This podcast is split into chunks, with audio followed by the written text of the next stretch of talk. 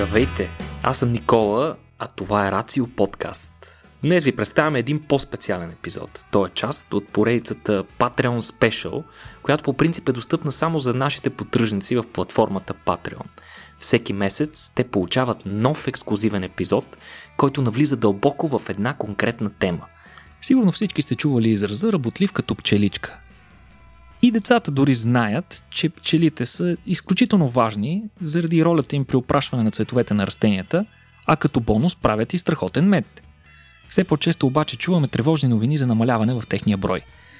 Дали това наистина е така и застрашени ли са пчелите наистина? В един от най-потрясаващите ни епизоди до сега ще предизвикаме всичките ви разбирания за медоносните пчели като най-добрите работливи и полезни животни на планетата и ще ви покажем едно съвсем друго тяхно лице. Да свалим пчелата от нейния пиедестал не е лесна задача, затова на помощ ни идва ентомологът Александър Константин Йовчев. Приятно слушане! Здравейте, приятели, аз съм Петко, а вие слушате специалният епизод на Рацио Weekly, епизод, който изцяло посвещаваме на, наш, на хората, които ни по, така, ни подкрепят и даряват по някое левче в сайта Patreon. А, приятели, както знаете, обикновено в рамките на тези епизоди си подхващаме една цялостна тема, за която аз съм тотално неподготвен да говоря. А, в пълно неведение съм какво предстои в в този епизод, така че, но вие познавайки Никола Кереков, държа все пак предварително да се извиня за нещата, които вероятно ще бъдат казани. А, Никола има свойството по някой път да се... как се речеха тия? Freudian slips, нали? Да показваш дълбоката си същност, Никола, без, без много да го искаш. Е, Петко, а, Петко. Не знам, що, не, не знам, защо така започнах, Никола, защото цялото нещо е една дълбока импровизация. А, слушай, Никола, аз имам въпрос към тебе, тъй като това е октомврийския ни така, Патреон епизод, както го наричаме вътрешно от кухнята. Но предстои ноември. Ти заложил ли си нещо специално през ноември, което да свършиш? Знаеш, че ноември обикновено е месец, който се посвещава на разни каузи. А, от този тип каузи не, още не съм имал време да обърна внимание чак толкова на личното си самоусъвършенстване и така обществено полезна дейност, но пък за сметка на това съм подготвил много интересен епизод за ноември. Няма да вдигаме завесата от сега, но подчертавам, ще готино. Добре, еми хубаво, ще седя, ще седя трепетно, в трепетно очакване, иначе само ти подам един хинт. Ноември обикновено е наричан и Мовембър, месеца, в който се пуска мустак. Мисля, че, а, мисля, че аз бих дал една добра сума пари, Никола, да те видя с мустак. С мустак, нали? Такъв възрожденски. Възрожденски, заострен и обърнат нагоре. А, да. ами добре, Петко, а, сигурен съм, че нямаш идея за какво ще си говорим днес. И затова аз да започна така с обичайния си монолог и така мистериозно, бавничко, бавничко да почна да, да вдигам завесата на днешната тема, а, тази месечната тема за нашите патреони, които с а, някакво небивало удоволствие ни черпат по един дюнер, някои по два на месец, а, за което сме ви безкрайно благодарни. Та днес ще ви зарадваме с биологична тема. Малко или много изненади тук няма. А, знаете, че залитам в в тази посока, простете ми, но просто това е, си е моят грях. А, та, Петко, започваме с факта, че живота на планетата ни включва милиони различни видове, буквалния смисъл на думата. Вероятно повечето от тях са ни неизвестни, може би дори са десетки милиони, още не знаем, но всъщност всеки има своята характерна биологична ниша, която обитава и своята специфична роля в екосистемите, които, в които е включен. Съответно, нали, някои животни са по-полезни от други. Това, разбира се, е много субективно от наша гледна точка, но ти като чуеш полезни животни, кое е първото нещо, което ти идва на ум? Първото животно? Uh... Е, аз съм се, сещам се за цяла плетора, деца вика, от, от, от домашнени видове, които хората използват и изпълняват някаква полезна за нас функция. Имаш предвид полезни като, като цяло за екосистемите или полезни за нас конкретно? Без да е нужно да пояснявам. Просто ти казвам, полезно е. животно. Кое е първото, което ти идва на Ами, а, има, има едно животинче, което го свързваме с трудолюбие и с полезност и това е пчеличката. Не случайно Тони влиза и в, а, така, в, в, в, в речника, в идиоматични изрази имаме даже свързани с тях. Нали? Абсолютно. И в това нещо не си сам, Петко, защото повечето хора биха отговорили точно като теб. И това наистина прави пчелата изключително емблематично същество. А какво е всъщност пчелата? Пчелата е ципокриво, социално насекомо, а, което образува кошери, такива м- социални структури, в които обитава, като обикновено кошерите са с по няколко десетки хиляди индивида са съставени. В тях се срещат три вида индивиди. Едни са работници, другите са търти или работнички, трябва да кажем, защото те са женски, търтите са мъжките и една царица като всъщност това животно през годините си е изградил един безупречен имидж, както каза, до такава степен, че то е навлязло и в културата на човека, като често бива използвано за а, олицетворение на работливост. А дори всъщност стигаме до там, че може би всички сте чували този израз. Ако пчелите изчезнат от лицето на земята, на хората ще им остават само 4 години живот. Това, да, била... това не е ли поредната реплика преписана на Айнштайн, която вероятно Абсолютно, абсолютен yeah. факт. Най-често бива преписвана на Айнштайн, но също така понякога а, в а, своите а, вариации и на други учени, включително и на Дарвин. Но всъщност няма ясни свидетелства Айнштайн някога да е казвал това нещо. Ако на някой му е интересно, иска така чисто стилистично и, и, и като происход на този израз да прочете повече, в описанието на този подкаст ще включа една цяла огромна статия, която проследява а, така, етимологията на този израз, откъде идва, защо бива приписвана на различни учени, как стига точно до Айнштайн и така нататък. Но а, всъщност Нека започнем от това, че защо има толкова безупречен имидж пчелите? Ами защото правят мед и защото опрашват растенията. Сега, 90% от растенията на планетата ни зависят от насекоми за опрашването си. Първото такова насекомо, което ни хрумва, веднага като чуем опрашване, разбира се, е пчелата. Тя е парагона в това отношение, а, като а, това е основната причина за това са взаимоотношенията ни с този вид, които всъщност са много древни, буквално на хиляди години. Пчелите са били изключително важни, например в Древен Египет, Древна Гърция, за което време, всъщност, с което сме съжителствали с тях и сме си помагали взаимно, сме изградили доста трайна връзка. Например, хората са събирали мед от медоносните пчели от хиляди години. Най-ранните свидетелства, например, които археолози са открили върху скални рисунки а, от Франция и Испания, са на 7000, идват от 7000-ната година преди Христа, т.е. са на 9000 години. Медоносната пчела е, една, е, е, е също така един от малкото видове безгръбначни животни, които сме опитомили, тъй като нека си признаем, не са много тези. Аз даже всъщност не се сещам за много други. А, вероятно, за първ път това нещо се е случило в Египет, като археолози са открили надписи по храмове, които са датирани на 2500 години преди Христа, които разкриват и описват повече за практиката на пчеларството. Естествени обитатели са на Азия, Европа и Африка, но в наше време те са разпространени навсякъде.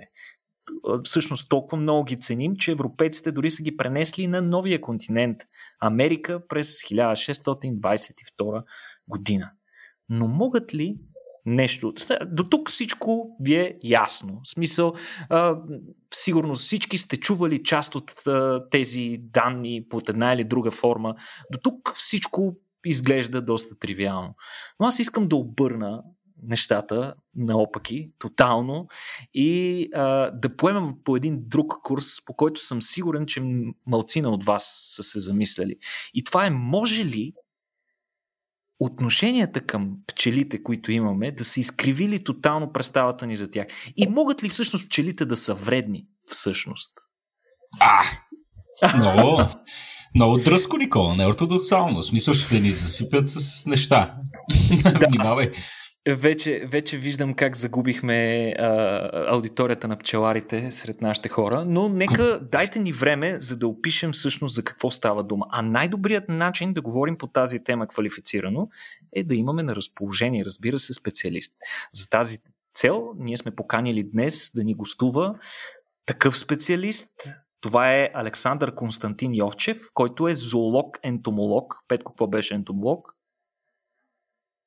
Значи, така като ме хванеш учен, който изучава насекоми, нали така? А, така. Добре. Точно така. Той е специалист насекомолог, ако можем да го побългарим малко. Освен това, той е админ на изключително популярната фейсбук група Насекомите и ентомолозите, която е най- голямата и активна общност на любителите на насекоми у нас. Има и такива, наистина. А, много е любопитен факта, че повечето хора отношенията ни към насекомите са по-скоро а, неутрални към негативни, но всички обичат пчелите. Та, моят първи въпрос към Александър. Първо, Александър, здравей. Здравей. Радваме се, че ни гостуваш и направо ще За те застрелям. също е удоволствие. Направо ще те застрелям с първи въпрос. Кое е направило според тебе пчелите толкова популярен вид? Ами, най-вероятно медът. Защото човек винаги гледа да, да има някаква е, облага изгода от е, заобикалящата го среда, както споменати още в е, дълбока древност. Хората са се научили да ги отглеждат, за да могат да добиват мед от тях. И съответно това е причината. От другата причина е, че човек пък е склонен да упростява много нещата в съзнанието си и как да кажа, да не забелязва видовете, които не му но- носят тази директна облага. А, Това може да се, да се види примерно при народните имена на насекомите у нас. Човек, е, българина в е, старо време е кръщавал или тези, които са му пречели по някакъв начин на стопанството, или тези, които са го жилили или хапали. Другите си нямат български народни имена, което са над 98% от насекомите, които се срещат у нас. А, Алек, е, интересно ми, сещаш ли се за някои примери на такива имена, че ми е интересно? Ами всичките хапещи мухи, примерно семейството мухи симулиида, които са, те, народното им име, то е, обхваща цялото семейство, няма за конкретен вид. А, Те се наричат зли мухи. Не. Доста И, изобретателно. и името си отговаря напълно на, на тяхното действие спрямо нас. Защото е, те обикновено се намират на границата между гора и ливада, гора и поле и нападат на облаци, хапят ниско долу по краката и човек не може да се оттърве по никакъв начин от тях. Нали, това е едно чисто, което на пръв поглед ми идва като, като има. Добре, а, за да се върнем на пчелите, нали, ти Мгм. спомена вече, те дават мед, казахме, че и са важни опрашители, но обикновено това е всичко, което хората знаят за тях. Че дават мед и че Да. са добри опрашители. И всъщност, дори като става дума за опрашители, те почти всичко асоциират с въпросната медоносна Да. пчела.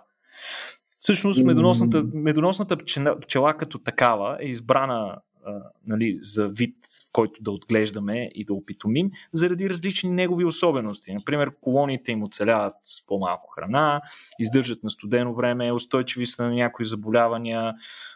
Разбира се, най-важното имат повишено производство на мед, ниска агресивност, също така коя и лесно се умиротворяват с използване на дим. Също така имат и ниска склонност към роене. Нали, всички тия Да. неща и ти мога ме поправиш, но това Ами, са не водещите. всички, не всички.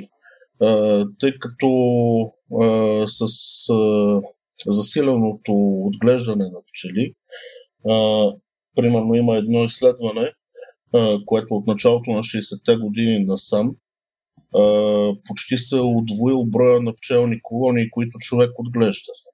Мгм. Така че те реално не измират а, медоносните пчели. В смисъл, те почти са удвоили популацията си в световен мащаб. А, обаче идва един друг проблем. А, пчеларите си вземат а, царици от а, развъдници някой път. Някой път тези развъдници са в друга държава и могат, ако не се спазва необходимата хигиена, могат да си донесат болести. И съответно, когато пък един животински вид е много, много силно селектиран и отглеждан, той в даден момент става поддатлив към определени болести. И е направен един опит, не знам дали сте чували за африканизираната пчела. Аха, това са тези пчелите убийци, нали? А, да, значи в Бразилия а, са направен опит да се отглеждат тези пчели, а, като е направена кръстоска между Апис мелифера, която е медоносната западноевропейска пчела, и един вид от а, Южна Африка. Или подвид, може би. Не съм сигурен, в момента нямам, а, нямам пред мен а, информацията. А, и те стават изключително устойчиви на болестите, които действат пагубно на пчелните колонии. Обаче пък а, а, имат а, изключително лесна раздразнимост, изключително агресивни са, излизат цялата колония, когато усетят най-малко присъствие на някой, без значение човек или животно около колонията си. И го нападат и а, има много голямо количество смъртни случаи от тези пчели.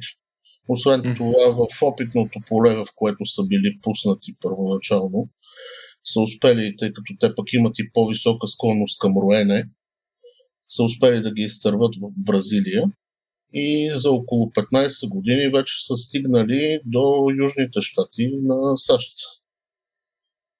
И действат, действат като изключително усилен. Те вече са подивели, нямат, ня, не си живеят в кошери в стопанства. Разселват се и действат като инвазивен вид там. И чисто нали, от гледна точка на човека непровокирано атакуват хора, които се разхождат след природата и наближат тяхната колония и достигат и до смъртни случаи, които хич не са малко. така Дори са си специ- на алергични хора. Спечели ли си славата с Да, това и- печално име, нали, Да. пчели убийци? И съответно американците вече ги наричат Bees, което е пчели убийци. А тук нещо, нещо интересно да вметнем, преди да се върнем на темата. А, аз това, което съм чувал, понеже нали, едно от най-известните характеристики на пчелите, разбира се, е факта, че те жилят. Това е много интересен факт, че за разлика от други насекоми, които ние не харесваме, но всъщност са абсолютно безобидни, ние сме буквално влюбени в пчелата, която обаче може да ни жили и да ни нанесе доста сериозни а, щети. Да. И това, което съм, което на мен ми стана страшно интересно, а, при едно от, един, едно от предишните ни събития, в което сме си говорили за пчели, беше факта, нали, а, това, което знаем, че пчелите като ожилят, а, като ожилят човек, нали, оставят си жилото и съответно в последствие умират. Тоест, Мгм. за всяко ожилване коства една пчела на колонията. Това, което мен беше страшно любопитно и интересно е да кажем, че при това нещо, а, нали, ако си представим, че пчелите се бият с други, с други насекоми, в които са в конкуренция, примерно с уси, и, и логичният въпрос би бил, ако уси срещу пчели, дали усите ще победят, защото те могат да жилят повече. Оказва се, че това не е така и това, което разбрахме тогава и ни разказаха, че всъщност причината пчелата да си оставя жилото е характеристиките на кожата на бозайниците. И Точно всъщност те, така. си- те си оставят жилото само в бозайниците, а всъщност други насекоми и други животни могат да ги жилят многократно. Абс, абсолютно вярно е това нещо. А, когато пчелите са еволюирали, все още не е имало бозайници изобщо на Земята. Защото те са доста по-стар вид от нас. И съответно нашия тип кожа при, при тази травма, която се нанася с ожилването, тя отича и се подува. На пчелата има едно назъбване. Значи, повечето хора си представят, че има нещо като контричка на риболовна кука. но всъщност жилото е назъбано като острия на трионче или ножовка, примерно. И това назъбване е всъщност с реакцията на нашата тъкан при, при се получава това засядане на жилото. Друга интересна особеност е, че жилото се откъсва заедно с отровната жлеза и с мускула, който я притиска. И ако човек бъде ожилен,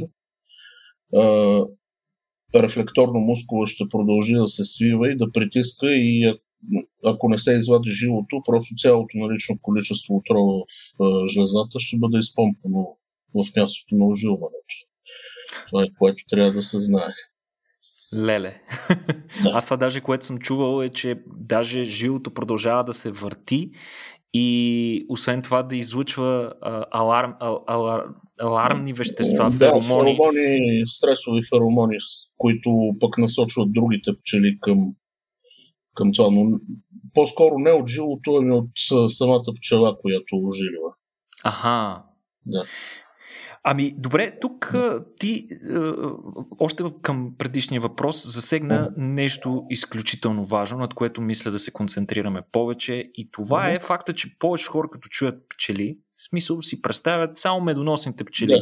За тях това са единствения, в смисъл това е синонима за пчела. Но да. всъщност има много повече видове пчели. И това е моят въпрос. Има е... огромно количество пчели. Колко вида пчели има всъщност по света и у нас и, за, и, и колко от тях дават мед? Пример. Значи, а, никой не знае точно колко видове са, защото с навлизане на съвременните технологии сега напоследък а, все повече се набляга на генетичното изследване на видовете и се откриват много криптовидове, които изглеждат практически еднакво, обаче имат различен, различна, ген, различен геном имат. Mm-hmm. И а, докато е било описването на видове единствено по морфологични белези, съответно тези видове са се считали за един вид и са били кръстени по някакъв начин. В един момент това влиза на по-дълбоко ниво. Криптовидовете, защото все пак е необходим PCR анализ да се направи, за да се, за да се определи, остават като ви, комплекси видове, докато не се определи генетично. Примерно, знае се, че има, да кажем, 6 вида, които са много близки, не се различават. Те са комплекс който се казва на името на вида, който е бил известен по-рано. Mm-hmm. Да. Но от, относително. А, но, хиляди, да кажем, примерно. значи, м- в момента известни са малко над 20 хиляди вида пчели в световен мащаб. В България, според различни данни, са между 600 и 800 вида пчелите, които се срещат в България. Това е всъщност... е без, без да отчитаме криптовидовете. Които... И всъщност ние, ние ползваме само един единствен вид от тези хиляди видове. Да, ние ползваме апис мелифера, който е западноевропейската медоносна пчела. останалите видове има от тях социално живеещи, не са много. Те им повечето са солитарни или несоциални. Ние някой път се шегуваме с тях, ги наричаме асоциални. Е, нали? да. И, но те пък са изключително важни, защото а, еволюционният процес той е, той е взаимен на цветните растения заедно с насекомите, които ги опрашват. И съответно различните растения в дивата природа те се опрашват от различни видове а, медоносната пчела, тя е удобна, защото тя посещава а, много голямо количество растения, но далеч не посещава всички. И, и съответно а, необходими са дивите видове, особено за дори за стопанските култури, които са пренесени от а, Северна и Южна Америка в Европа, каквито са, да кажем, доматите, пипера, тиквата, а, те не се опрашват от медоносните пчели. те си имат а, други видове пчели, обикновено земни пчели ги, ги опрашват тях. А, и това, зна, това значи ли, че трябва, трябвало да внесеме и местни американски видове, за да сме още по-сигурни, че, да кажем, тези... А, значи това с разместването на видовете, аз като биолог съм изключително предпазлив, да не кажа отрицателно настроен към него, защото има доста примери. А, така, есенцията на която е а, сюжета на анимацията Великата на Доню Донев Умно село. Просто каквото човек е разнесъл напред-назад из природата е било на цената на огромни щети за местната екосистема. Да. И а, съответно Апис мелиферът не а, опрашва нито тиквата, нито а, чушките, нито доматите, да кажем, защото тези растения ги казах, като, като внос от Америките. А, примерно тези, които са тревистите, семейство житни, а, жито, рис, царевица, а, те се опрашват от вятъра. Те практически нямат необходимост от опрашители. А, други растения, които ползваме за храна, като грудките на картофите, сладкия картоф, маниоката, да кажем, те, те нямат нужда от, изобщо от, от опрашване, от опрашители. Така че а, тази а, истерия, която се създава с а, това, че след 4 години ще загинем като цивилизация, нали, да се върна към приписваното на Айнштайн изречение, това е общо взето единствено за да се засили една кампанийност, която се как да кажа. Тя се води от хора обикновено, които нямат понятие от това, за което говорят. Значи това не е продукт на някакви метаизследвания на тентомолози или нещо такова, е по-скоро е, не, както каза, един даже, наратив. Даже има, има изследвания, които доказват и те са доста отдавна се провеждат на Запад, че ексцесивното отглеждане на медоносни пчели така в индустриален мащаб е доста вредно за местната екосистема. Защото значи аз съм чел първите публикации бяха от края на 70-те, началото на 80-те години, в които започват хората да наблюдават места с индустриално гледане на пчели. Говорим за 50, 60, 100 кошера Напоследък има ферми, които са с чух за една, която е с около 2000 кошера. Това е огромно, огромно количество пчели, които ежедневно е необходимо да получават храна. И съответния регион, който, в който са заселени, той може да произведе определен крайен като количество цветни растения, които пък произвеждат определено крайно количество нектар, който изхранва всички е, опрашители, които живеят в, в този регион. И когато минат е, това огромно количество пчели, те изяждат храната на дивите видове и в рамките на няколко години е, просто ги изместват от този регион, те изчезват. И, и а, в следствие на това изчезване пък се получават други аномалии, защото пчелите далеч не опрашват всички растения. Има растения, които са с прекалено дълбок цвят, като фуния, и а, на пчелите езика не стига до нектара. Тя ги подминават. Къси ме езика. Да, да. Въпреки, че са от дългоязичните пчели. Смисъл. Има, има много различни моменти. Има растения, чието аромат не, не се харесва на пчелите или вкуса на нектара не е този, който те обичат и тях директно ги подминават. И в момента, в който са изчезнали дивите опрашители или рязко са намаляли, тези растения спират да бъдат опрашвани практически. И едно такова изследване в продължение на около 15 години наблюдава въздействие отрицателно и върху флората местната, защото тези растения просто биват изместени от тези, които се опрашват. Така че а, в този момент отглежданата от човека апис мелифера започва да действа като инвазивен вид. В смисъл измества местните видове, развива се за тяхна сметка в тяхна вреда. А нашата, нашата, асистенция, нашата асистенция в цялата тая работа, освен че увеличаваме броя на кошерите, и ние помагаме ли на, е, на целият този неприятен процес? Да, помагаме, защото ако а, се разболеят, ние им осигуряваме а, съответно ветеринарно лечение, възстановяваме загубите на дивите пчели, няма кой да възстанови загубите. А, подхранваме ги през зимата, докато дивите видове, те са оставени на това, което успеят да си складират.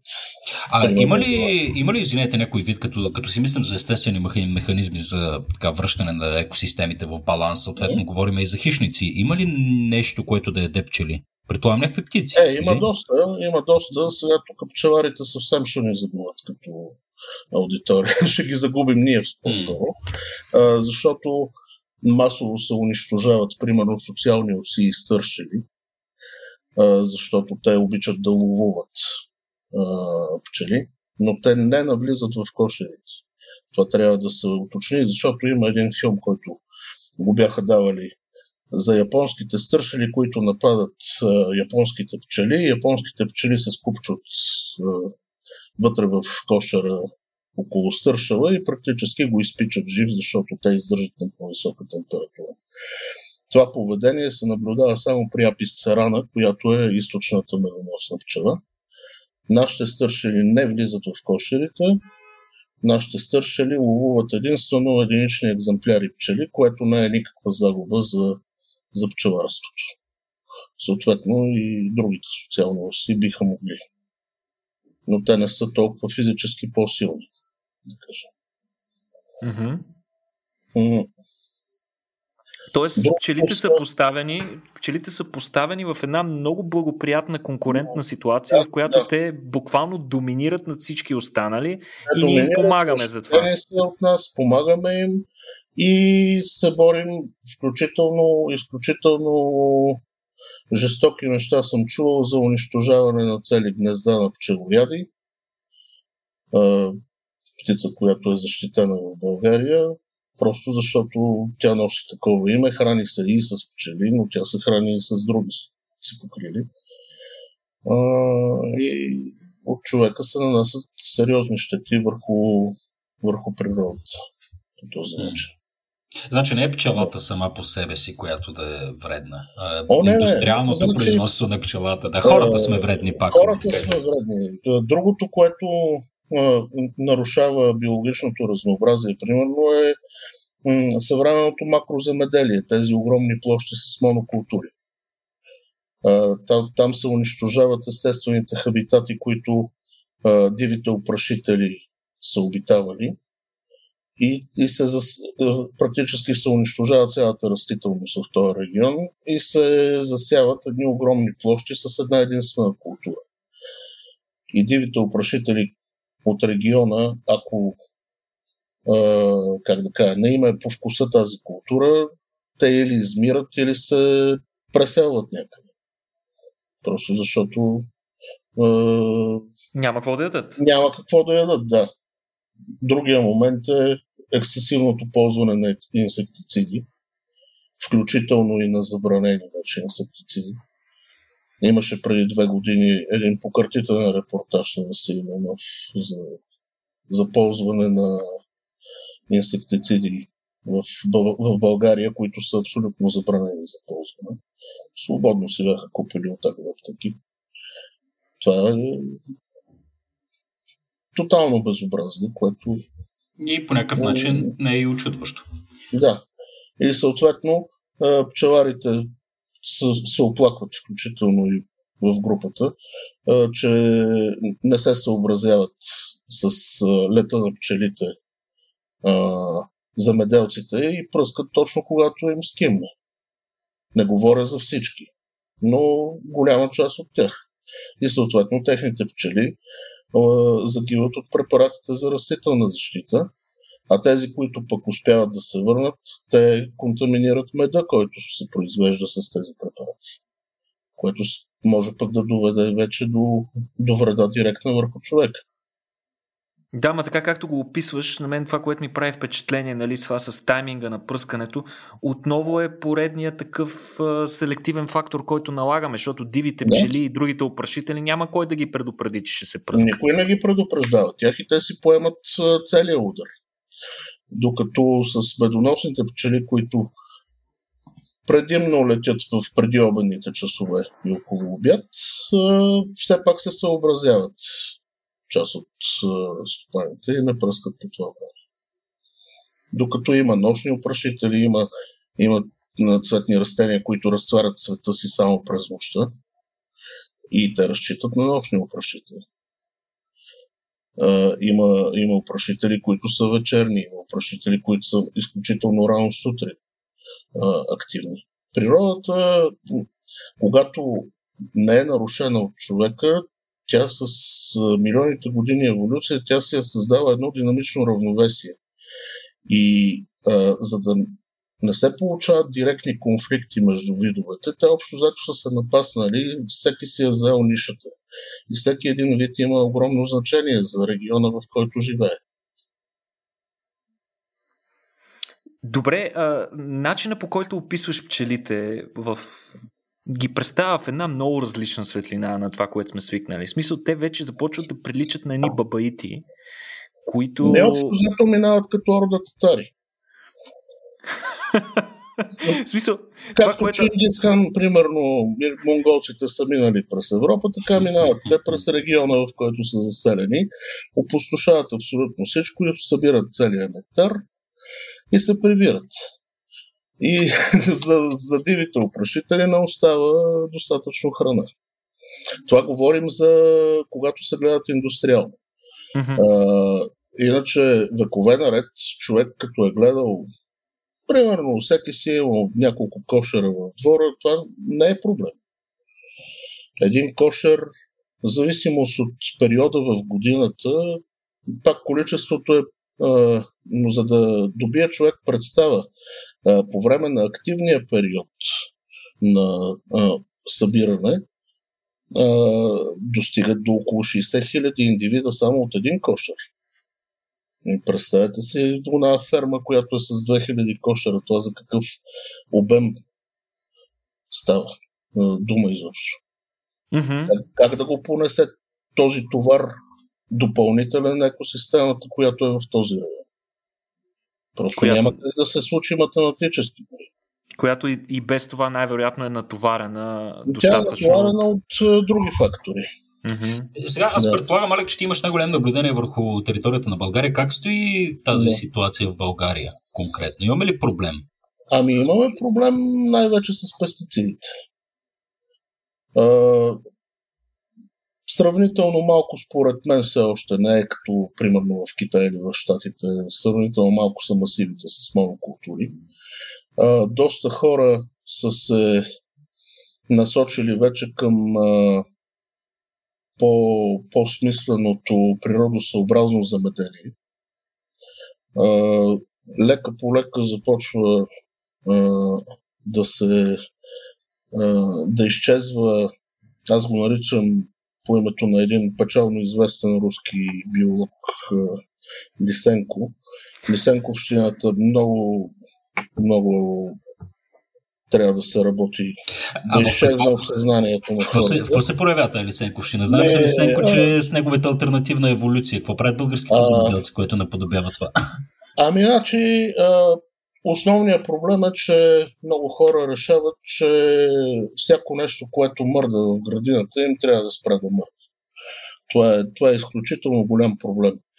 И когато опръскат хубаво, а, си мислят, че са решили проблема, но те го задълбочават, защото а, унищожават предпоставката за бъдещите си добиви, да кажем.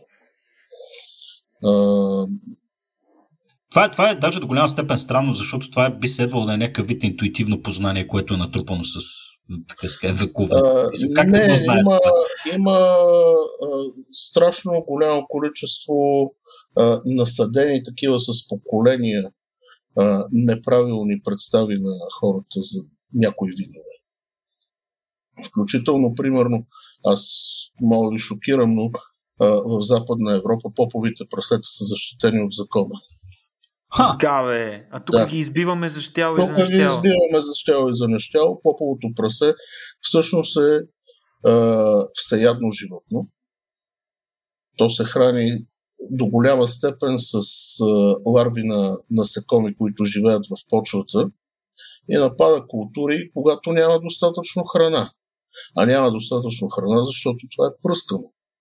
И те са изтровени. А то иначе с ровенето си в почвата аерира почвата и по естествен начин, защото предпочита да се храни с, с протеини, а, се храни с ларвите на насекоми, които пък нападат кореновата система на стопанските растения. Но когато ги, когато ги няма ларвите, съответно, като едно всеядно животно, което може и с храна от растителен происход да се храни, то вече от глад напада и растенията. Но това, това е нещо, което и за мен е нещо ново. Наистина, смисъл, съдейки по а, общата представа за тези животни от село и от а, всички хора, които познавам, да, наистина, наистина като един тотален вредител. В смисъл, това беше mm-hmm. Това беше много интересен пример за това как нарушаването на баланса в една екосистема води до проблеми за всички, включително и на нас в селскостопанските такива екосистеми. Добре, аз а, все още съм силно запленен от факта, че на медоносната пчела е къс езика. А, не, тя, тя всъщност за пчела е дълъг език, защото имаме 7 семейства пчели, mm-hmm. които са в групата на пчелите. Те са, четири от тях са късоязични. Едно има, което е с къс език, обаче генетично е по-близо до дългоязичните и другите две семейства са дългоязични. Ага. Да. Но, примерно, ако сравним езика на а, медоносната пчела с, а, да кажем, хобота на някоя пеперуда, тя няма никакъв шанс а, да бръкне толкова надълбоко в един фуниевиден свят, примерно. Добре. И затова а... го подминава, просто защото не може да достигне до нектарата. Очевидно, очевидно, че в случая става дума за да вкараме в цялата картинка и другите опрашители. И сега, да. а, моят въпрос, нека почнем първо от пчелите, защото ти ги спомена uh-huh. и конкретно тези асоциалните също са ми много интересни. А, ти възприе, възприе нашия шаговит термин. ами, как, с какво, какво те могат, което медоносната пчела не може? Защо са по-ефективни при опрашването на различни видове растения? Ще дадеш ли някои примери примери за такива полезни а, е, е, асоциални пчели? Ами, значи, а, по-скоро не социални е правилният термин. Ние се шагуваме с асоциалността им. А, да кажем, пчелите зидарки, които са род 8 които са на 95% обитателите на вече толкова популярните от няколко да кажем, поне десетина години хотели на, за насекоми. Mm-hmm. А, всеки е виждал. Те са. Някои са с подходяща архитектура, други са по-скоро а, направени да наподобяват нещо, но пак имат, имат известна а, полза от тях. Изчислено е, защото аз доста четох за хотелите, когато исках да разбера смисъла за ползването им, те са предимно за градска среда. Защото а, в градска среда ние до такава степен сме променили а, района, в който живеем, че съответните животинки се затрудняват да намерят местообитание и ние трябва да им създадем изкуство. И примерно това, което е изчислено е, че дълбочината на, на един канал в хотел за насекоми оптимум е 16 см. От тук нататък вече всеки, който види един хотел за насекоми, може да си прецени дали, дали той е оптимален или не. А, доста колеги и приятели мои а, ползват стари дънери, които разпробиват с а, бормашина и си правят а, самоделни хотели, които са изключително ефективни. А, за да отговорят а, място, в което те всъщност в тези дубки те правят поредица от камери. В всяка камера складират полен и нектар, снасят едно яйчеце, запечатват я и а, почват да градят следващата камера. А, специално осмията рода живее около един месец. Женската след популация, докато си снесе всички яйца и да зареди всички камери, след което тя загива а, ларвите се развиват в, в тези камери и на следващата година излизат те. А, и това е което ние всъщност бихме могли да ги подпомогнем, защото а, примерно осмията е изключително ефективен опрашител за ябълковите дървета. Значи, ако разчитаме на апис мелифера да ги, да ги опрашва тях, няма да се постигнат такива толкова ефективни резултати, колкото осмия да, да опрашва ябълките. Тоест и стопаните имат, имат интерес, мотивация. Имат, имат мотивация. интерес и мотивация да осигурят подходящо място за изграждане на тези камери на, на пчелата. И тя съответно, тъй като в близост винаги търси, за да не хаби излишно енергия. Поставянето на такива хотели в, да кажем, на Ябълкова градина би била чудесен вариант да си привлече човек опрашител. Ефективни опрашители. Mm-hmm. Аз, аз продължавам да съм леко втрещен, че е, нали, тук се говорят неща, които предполагам отново не са а, така плод на, на някаква изключителна иновация. Смисъл, предполагам, че това е и бъто на ентомологията, така се каже, и на земеделието. И ние като страна с дълга с дълга традиция в, в земеделието. За мен е очудващо, че голяма част от стопаните не са запознати с подобни практики. Ами, а, не знам голяма част от хората по принцип не са запознати с биологичното разнообразие на насекомите изобщо, защото те не могат да си представят, че, че могат да съществуват толкова много видове. Значи, да, да, въпросът е това, това, не, това, не, това не следва ли да се учи в, в съответния селскостопански техникум, аграрен университет и прочее? Това в цивилизованите страни се учи в училище. да почнем от там. Добре, да приемам забележката, да. Нали? Защото а, когато на всяко едно малко детенце, то е като попивателно.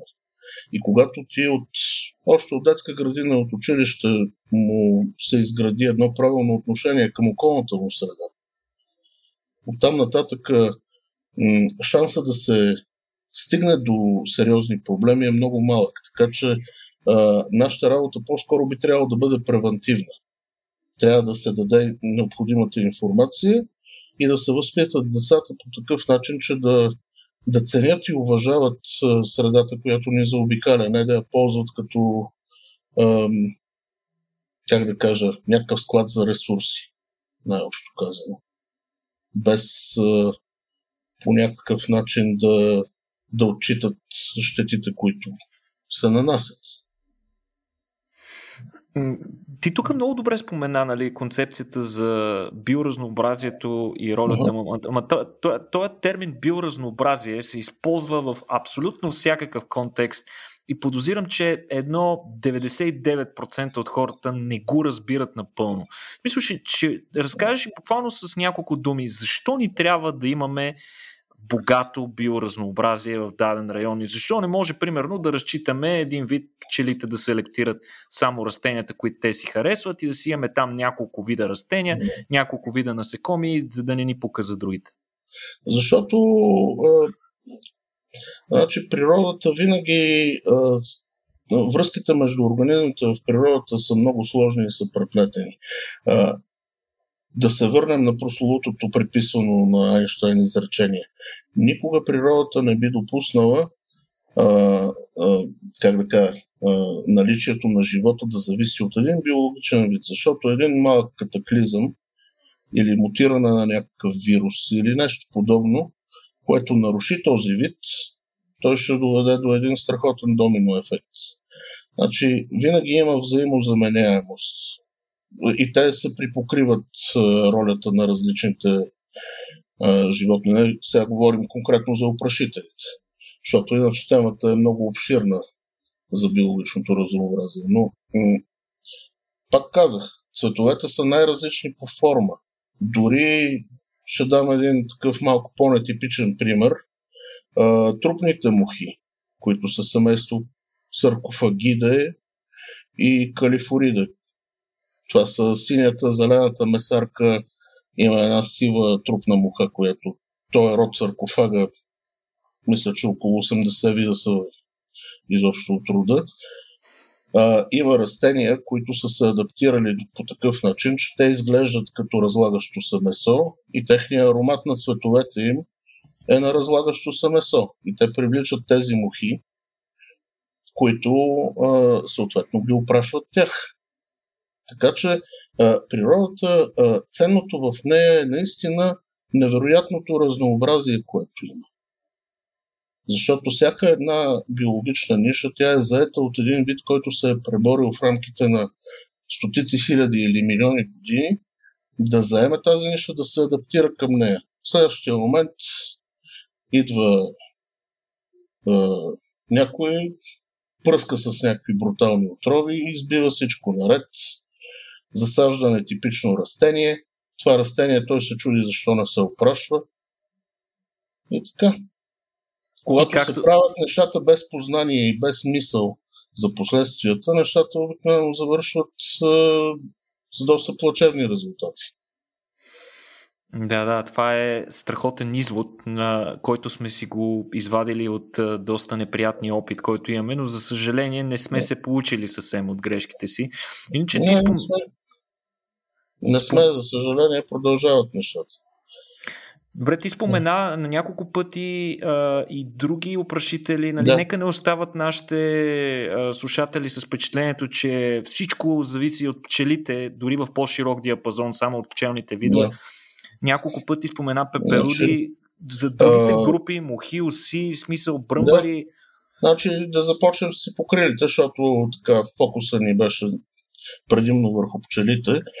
Си покрилите, освен пчелите, те включват в себе си а, една група социални оси, която е сравнително по-малка като брой видове. Да, с, на всички нас известни. Обикновената уса, германската уса, а, хартияните уси род полистес, те са малко по, а, а, повече видове. Стършелите не на последно място. Те са активни опрашители, защото при тях възрастното насекомо и магото, то се храни с нектар от цветните растения и опрашва, разнася полен. Те, всички сме наблюдавали как косата, примерно, краде от пържолата ни или от кюфтето ни си откъсва парче месо и го отнася на някъде. Много, много правилно си изрязва едни квадратчета. Да, Просто съм да. много впечатлен аз. Това а, а, те го носят в гнездото си, за да хранят ларвите си с тях. Защото в ларвалния си стадий а, те се хранят с протеини. Затова ловуват, включително и медоносни пчели, ловуват предимно насекоми, други безгръбначни, някой, а, някой път а, късат месо от трупове на животни. Тоест те не са, не са алчни в истинския смисъл. Не се хранят с него, те го носят, за да си хранят поколението. За малките си. Да, за малките си. Както медоносната пчела, примерно, тя има едни кошнички на задните си крака. Те буквално така се наричат. В тях събира полен. Този полен тя го носи в кошера и с него, тъй като той е с протеиново съдържание, храни а, ларвите на пчелите. Да. Другите ципокрили, растителноядните оси, те са много малко от тях. Мисля, че не се сещаме в момента да има някой с българско име, защото те не жилят. Не са ни интересни. Да, има гото при тях. А, също се храни с а, нектар и полен. А, мравките са случайни опрашители. Мравките по-скоро, понеже м, те нямат толкова власинки по себе си или люспи, а, не задържат толкова полени. Те по-скоро отиват да пият нектар от цветето, обаче по случайност биха могли да разнесат. А, има много семейства мухи, които се хранят с, с нектар по цветните растения и те са активни опрашители. Най- усоподобните мухи, примерно семейство сирфиде, те са най-известни. Даже аз изключително съм се забавлявал, когато видя, примерно, брошурка, на която пише Спасете пчелите и на нея е снимана усоподобна муха. Включително рекламни материали на ниво Европейски съюз има такива. А, нали, това е просто е, тогава им обяснявам на хората, че аз мет от мухи не ям, примерно. Не? да. А, и се връщаме пак на това, че много хора се занимават с нещо, от което нямат никаква представа, което е много сериозен проблем. Защото а, най-лесното нещо е да застанеш на някой площад и да крещиш спасете пчелите. Ама кои пчели точно? Защото, както говорихме по-рано, а, стопански гледаните пчели, тях имат кой да си ги пази. А, другото, което малко хора знаят, е, че доста комари са активни опрашители. Да, бе. Да. А, всички мъжки комари а, и голяма част от женските, те се хранят реално с цветен нектар. Женските пият кръв, за да могат да съзреят в тях яйцата. Тя им е необходима само за това. Те не се хранят с кръвта. Ето още едно нещо. Комарите са активни опрашители. А ние толкова ги мразим. Да. А, е, аз няма рязко да ги заобичам, защото се оказват опрашители. Е, не. Няма. Е, не. Общо взето има такива групи, които, които много малко хора а, харесват. Нали, комарите са определено една от тях. М- практически всички пеперуди дневни и нощно активни пеперуди, които се хранят на, на цветни растения, защото има видове, които все пак, ще дам пример, голямото нощно пълново око и цялото семейство Сатурнииде, тъй като има го не се хранят изобщо, те имат закърняла храносмилателна система и се раз, живеят за сметка на резерви, които са натрупани като гасеница. Но тези, които се хранят на цветните растения, защото всяка една пеперуда тя е покрита с косъмчета и с люспици. И по тях полепва полена и те го разнасят от цвят на цвят. Това е активността на процеса опрашване. А, много бръмбари има. Изключително а, много, защото бръмбарите са едни. Това е моята пряка специалност. Те са заедно с сипокрилите и мухите, най-проспериращата група насекоми в момента. М- поне половината изобщо от бръмбарите. Има 400 хиляди вида бръмбари в световен мащаб.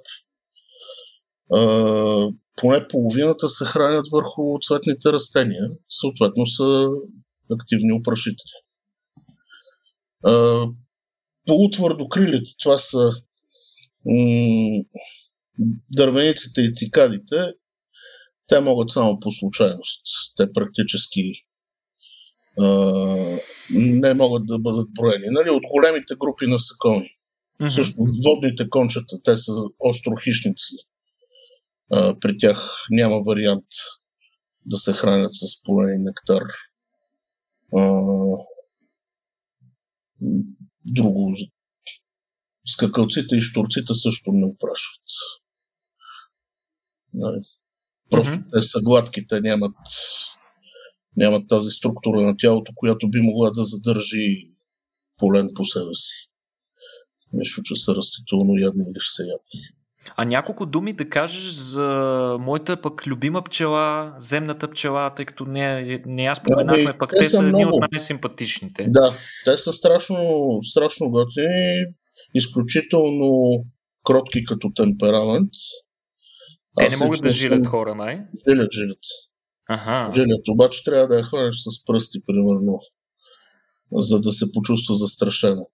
Иначе, многократно се е случвало а, от цвят, а, те понеже така, леко ги омайва нектара, а, или ако пият от ферментирал плод, плодов сок, тогава вече директно си се напиват.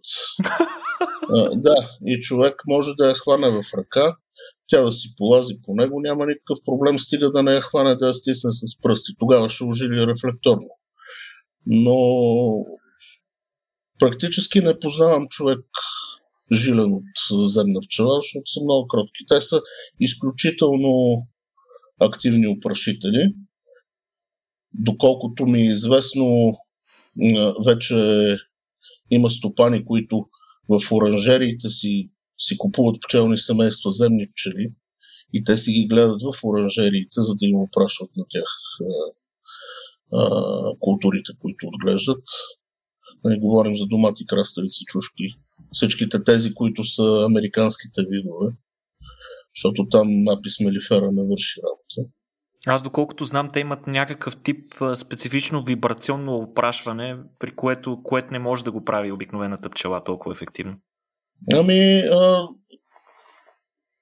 точно механизма в, в момента а, не се сещам как, на какво се дължи като, като а, структура в тялото на, на земната пчела, но със сигурност а, тя е и доста по, по-космата, полепват по нея доста повече частици полен.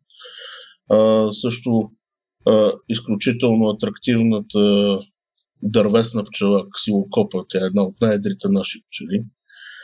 Тя а, има, има много видове. А, в България мисля, че са четири вида. Те са само под увеличение, под оптика се различават. Така че до род би могло да се каже, като я види човек. Те са около 3 см, тъмно-виолетови на цвят, копаят в суха дървесина канали и сами си правят хотела за насекоми, нали, в който си слагат камерите на ларвите. Другото, а, примерно тези листорезните пчели, те са много интересни също. Те изрязват парчета листа от а, а, различни дървета и си тапицират ларвалните камери с, а, с тези листенца, което осигурява една а, сравнителна непромокаемост и много често хора, примерно в групата, която администрирам, са поствали снимки, пресажда си цветето от саксия и извадил някакви неща, които приличат, все едно някой си е загасил пурата в саксията и питат какво е това, на какво се дължи. Тогава им обясняваме, че това са семейство мегахилиде, другия вид, друг, другото семейство дългоязични пчели. Те са също доста, доста голямо семейство с над 4100 вида. Да. Боже, през цялото време седи и си мисля да сте живи и здрави, значи хората, които се занимавате с това нещо. Просто си представяме ни хлапета, които нали, пипат, понеже имам две, две малки деца, нали, да. те постоянно са изкушени от всякакви видове боболечки. Аз, нали, доколкото е възможно и доколкото ги познавам, им позволяват да пипат горе-долу всичко. Дали стига, стига Това поне... не винаги е правилният подход. То, точно така, да, да, да, убеден съм, убеден съм, че е така. Имам предвид нещо, ако, ако видимо ми изглежда опасно, естествено не разрешавам да бъде докосван, но, но съм склонен да поемам този риск, за да култивирам някаква форма на любопитство все пак в тях и да не се страхуват все пак, нали, да, да. Да. Значи мога да дам пример пак за, за изкривената представа на човека към медоносната пчела с а, научния ми ръководител двете семейства сме на един плаш. Неговата дъщеричка вижда пчеличка, хваща я в ръка и я погалва и съответно медоносната пчела я ужили зверски. Мгм. Детето описък, е, нали, гледаме да му облегчим по някакъв начин страданието и тогава всъщност тя изключително беше на 4 годинки. Изключително, как да кажа, объркана казва, ма те пчеличките са наши приятелки, тя защо направи така? Защото в детската градина е ме обясняло, че пчеличките са ни приятели. Мгм. Само, че едно малко дете, като види някой, който му е приятел, посяга да го погали. Да, да, да. Да. Ами да, не, това със сигурност трябва да, Да. се... Нали, разказа за това колко е красива, уникална природата и как насекомите ни помагат, трябва със сигурност да е в комбинация с това, че природата е там за да ни убие. Не? и че Значи, нали, по, принцип, ни... по принцип в природата всяко нещо, което съществува в даден момент бива изядено от нещо друго. Просто Да. така работи природата. Точно така, да. да. Да. А, да кажа, че освен насекомите, които сигурно около две трети от тях са опрашители изобщо, което хич не е малко, защото а, известни за науката са, може би вече са станали над 1 милион вида насекоми, което е огромен брой видове. Значи общо животните, всички животни на, на планетата са някъде около милион и половина, милион и 600 хиляди вида и един милион от тях са само насекоми. А, има а, много гръбначни, които, които опрашват също растенията. А, има различни птици, които се хранят с нектар. Сега винаги се сещаме за колибритата. А, има а, прилепи, които се хранят подчертано с цветен нектар. Те също действат като опрашители. А, маймуни, лемури, а, някои гризачи дори. Дори има на такива откъснати острови, които са с крайно специфична екосистема. Някои гущери също действат като опрашители. Нали, просто да го спомена, че човек не може да, да подхожда много едностранчиво към, към дадена проблематика. Е, ние доста, доста им развихме представата на нашите слушатели, които вероятно част от тях са стартирали с това, че пчелите са най-важните опрашители, а стигаме до там, че и гущерите могат да бъдат. Да, а, добре, Това добре, са аз- някакви частни случаи, нали, но, но си заслужава да бъде споменато дори като куриоз. Защото Да. човек не очаква от един гущер, че, че ще бъде опрашител. Да, Да. природата винаги има план Б, да понякога С, Д и Ф. Да, да. А, да, искам да те попитам нещо интересно, което напоследък започва да става популярно. И това е как всъщност се чувстват пчелите в частност и опрашителите като цяло в градовете. Ами, м- хич не е добре. Първо, защото а, нетипична растителност а, се прилага при озеленяването. Обикновено се ползват така наречените паркови насъждения, които обикновено са видове, които не са местни видове а, от нашия регион, да кажем, ами са дошли от някъде. Това е едното. Другото е изключително много страдат нощно активните опрашители от а, така нареченото светлинно замърсяване. Нали, От всякъде светят светлини в града и тъй като техните очи са много по-чувствителни към всяка светлина, тя ги заслепява, ги привлича и те загиват в огромни количества от това нещо. Другото, което е в градовете, обикновено през лятото температурите са по-високи заради голямото количество асфалт и бетон, което се напича. И голяма част от насекомите загиват от е, обезводняване и от е, прегряване, защото пък няма чак толкова много водоисточници, както в е, дивата природа. И това е една от причините толкова добра идея е да се започнат да се слагат хотели за насекоми. Мгм. И то това да се прави не кампанийно, а, нали, да се покажем, че сме сложили хотел, ами някой, който наистина е функционален, а не просто за отбиване на номера. Чакай, Алек, понеже, понеже аз да? си падам аматьор градинар и обичам да си правя uh-huh. красиви неща, а, с нощи буквално засадих една магнолия. А, това, тя би ли привлякла нашите местни опрашители по някакъв начин или по-скоро тя ще навреди на околната среда, магнолията не е наш вид? Не, не е наш вид.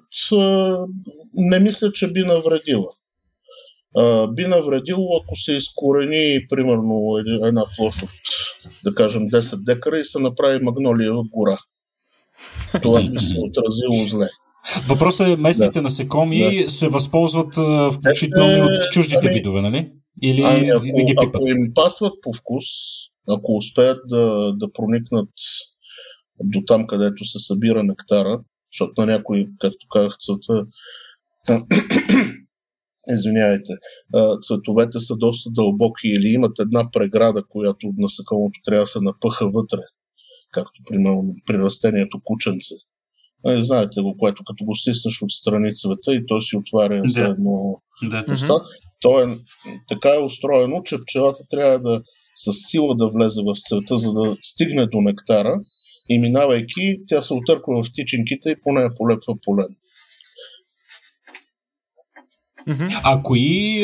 Добре, тогава, смисъл, естествено, ти не си човек, който се занимава, вероятно, с хортикултура и така нататък, но вероятно имаш някаква представа. Какво да седиме в такъв случай?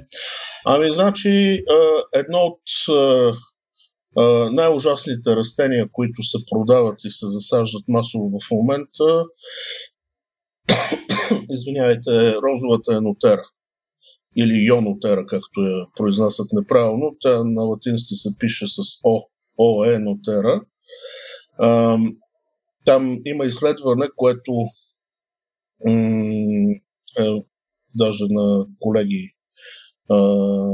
българи е направено, които обясняват как пеперуди от семейство сфингиде, които много хора мислят за колибрита, като ги видят да пърхат, защото те в полет си протягат хобота и пият от цветовете.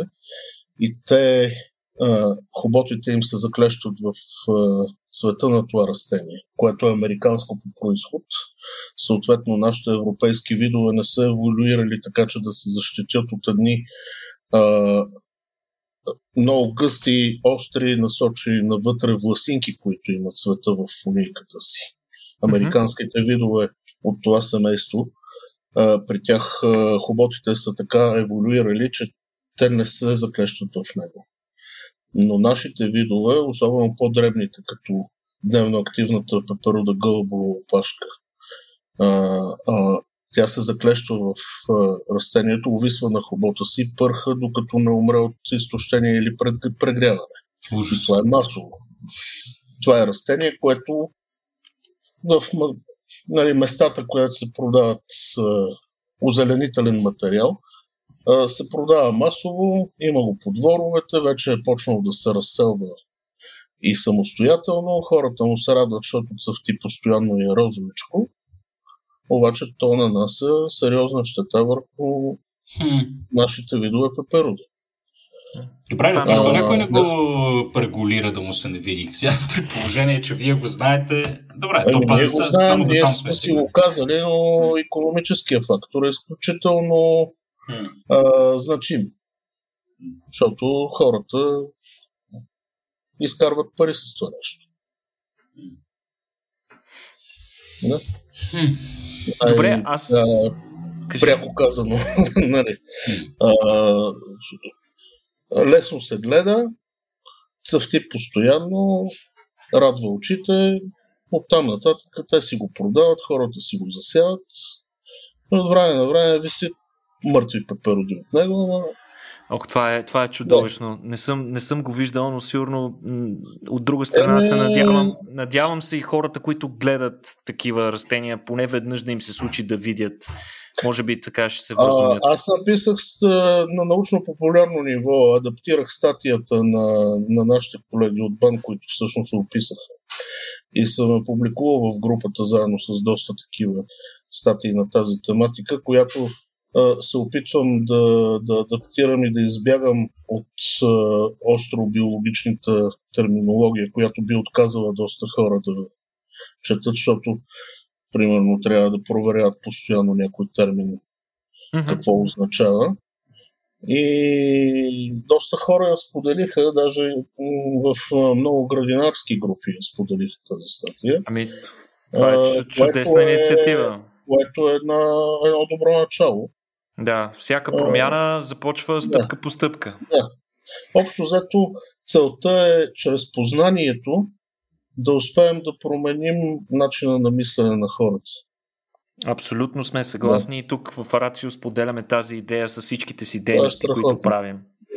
А, иначе, по отношение на градските райони, ми се иска да добавим нещо важно, че те, освен, че може да са неприятен капан и доста неприятно място за някои насекоми, от друга страна пък предлагат по-уникални а, характеристики и те най-вече се дължат на факта колко притиснати са насекомите в а, другите райони, например да. силни, силно индустриализираните сълскостопански райони.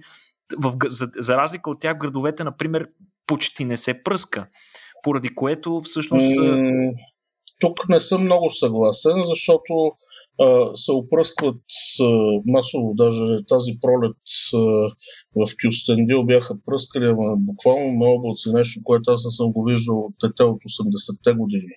Стига, С камиони в облаци а, през май месец се пръскало срещу комари и кърлежи с широко спектърен инсектицид, който нали, съдържа циперметрин, който трепе всичко наред. Аз това съм го виждал в, в Русе, между другото, едни джипове, които да, се разхождат и пръскат и брутално. Да. Даже се беше надишал едно момче и там му обяснявахме веднага да, да, да си вземе обилен душ, научи и такова и ако се налага да ходи на лекар, защото той се беше прибирал пеша точно в този период, който към къщи, който се опръскваше това нещо.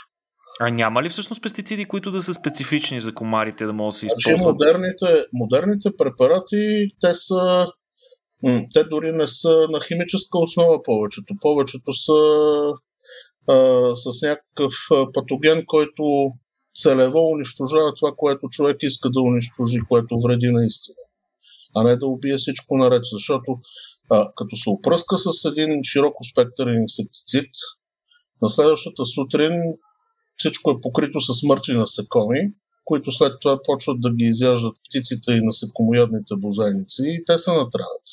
Mm-hmm. И това е много сериозен проблем също. Ужасна, ужасна работа. Mm-hmm. Добре, аз преди да затворим така подкаста, ми се иска да направим нещо като един по, така, да засегнем по-практичната тема и, и, и да обърнем внимание на факта, че всъщност пчелата и нейният емблематичен имидж, който се изградива от годините, е, е мо, нали, нещо, което може да не се харесва на много ентомолози, но то е много важно, тъй като буквално всички хора ги обичат и уважават. Тоест, а, каквито и промени да се опитваме да, въпреки, нали, че те могат да ни жилят, могат да ни навредят, дори хората, които са алергични към отровата им, дори те ги обичат и уважават. И, и всъщност, моят въпрос в случая е, ние какво можем да предприемем като мерки? Как можем ние да помогнем на опрашителите, без да унищожим този имидж на пчелата? Нали? Вече се споменаха... Значи, а, а, самата пчела тя е изключително ценен вид, медоносната говорим, нали? Uh-huh. Апис мелифера а, просто се преекспонира в последните години. И то наистина на, на изключително ексцесивно ниво. А, преди имаше един термин, който а, се наричаше greenwashing. Нали, дадена компания прави някаква а, повече или по-малко природосъобразна активност, за да придаде а, някакъв заряд на продукта си който да, да го свързват хората с а, опазването на природната среда. Да кажем, примерно, за всеки продаден наш продукт ние ще засадим по едно дърво или нещо от това. Сега в момента вече се налага термина beewashing, защото от всякъде ни атакуват с шестоъгълници като дизайн, нали, които да ни навеждат на мисълта на пчелните пити а, компании осиновяват кошери и тръбят. Това, че са примерно някаква мултинационална компания, че осиновила три кошера, Нали, те по- повече харчат за кафе на месец, отколкото за тези кошери, обаче те тръбят, че са осиновили три кошера. Разбирате ли до каква степен? Вече това пък е някакво м- м- Цинично е думата, която търсим. лично отношение точно към, към самата пчела. Защото ам, просто се измества се фокуса, Използваме я като маркетингово средство. да, да, което е много порочно и наистина безпринципно. Очевидно, в случая, ако някой иска да спаси природата и да бъде полезен за нея, не е най-добрият ход това да започне да гледа пчели веднага, нали така? Не, не. Може да се по... Два-три кошера, пет кошера, да, но не да подреди 50 или 100 кошера. А, принципно, а, това не решава проблема. Проблема се решава, а, когато се избягва разрушаването на местообитанията на животните. Най-вече с използване на монокултури.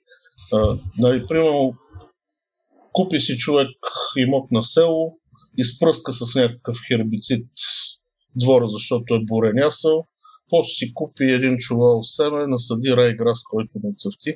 М. Тая територия е загубена за опрашителите. И много по-добре е да се поддържа с местните видове, те ще цъфтят на различни места, раз, различни растения цъфтят по различен начин в различен период на годината.